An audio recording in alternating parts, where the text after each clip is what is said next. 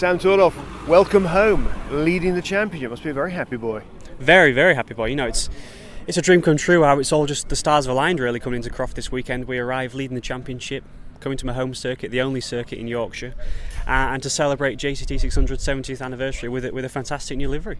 Yes. Now tell me about the platinum. It looks mighty smart. The car just away to our right. It's it, it looks fantastic. You know, it's a, it's basically a platinum car uh, with with black lettering, and it you know s- sometimes simplicity is the way forward. And we've had so many good reviews about it. Everybody's saying that I should keep it for the rest of the year rather than just being a one-off for Croft. So so maybe we're going to have a have a headache after Croft weekend. But you know, the car looks fantastic, and I'm hoping to repay the sponsors this weekend. And is the driver feeling fantastic as well? I am, yeah. You know, we've got a fantastic record here at Croft. You know, the BMW is so so strong here. Um, we won all three races last year between me and my two teammates, so um, we're looking forward to it. I think for any of the circuits we could come to leading the championship with all that success ballast, Croft is definitely the one that I want to be leading into.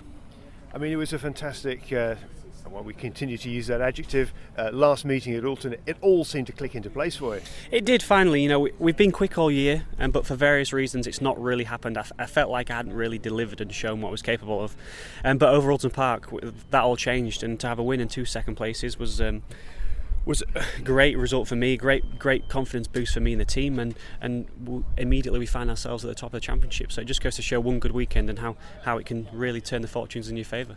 It's funny how this place has been very kind to you in the last few years, wasn't it? Because last year it was your, your first win here, and you were absolutely thrilled at that, weren't you? Yeah, I think due to the nature of the circuit, you know, it's got some really tight corners that are leading onto long straights, and the rear wheel drive traction is certainly beneficial for that. It gives us a, a slight advantage over the front wheel drive cars. But, you know, over the course of the season, everyone has their good tracks, their bad tracks, and we need to take full advantage of that this weekend and try and build on what we started at Oulton Park. Of course, the Subarus will be uh, trying to give you a, run for your money, weren't they? Absolutely, I think it's, it's the first time that we've had some proper competition with rear wheel drive cars, and, and they arrive with no ballast due to their positions in the championship. So it's going to be tough for, for us to keep in front of them. Uh, I think if they do their job properly, they should be on the front row lockout with Jason and Colin, but there's no reason why we can't be P3, and that would be a great start for the weekend.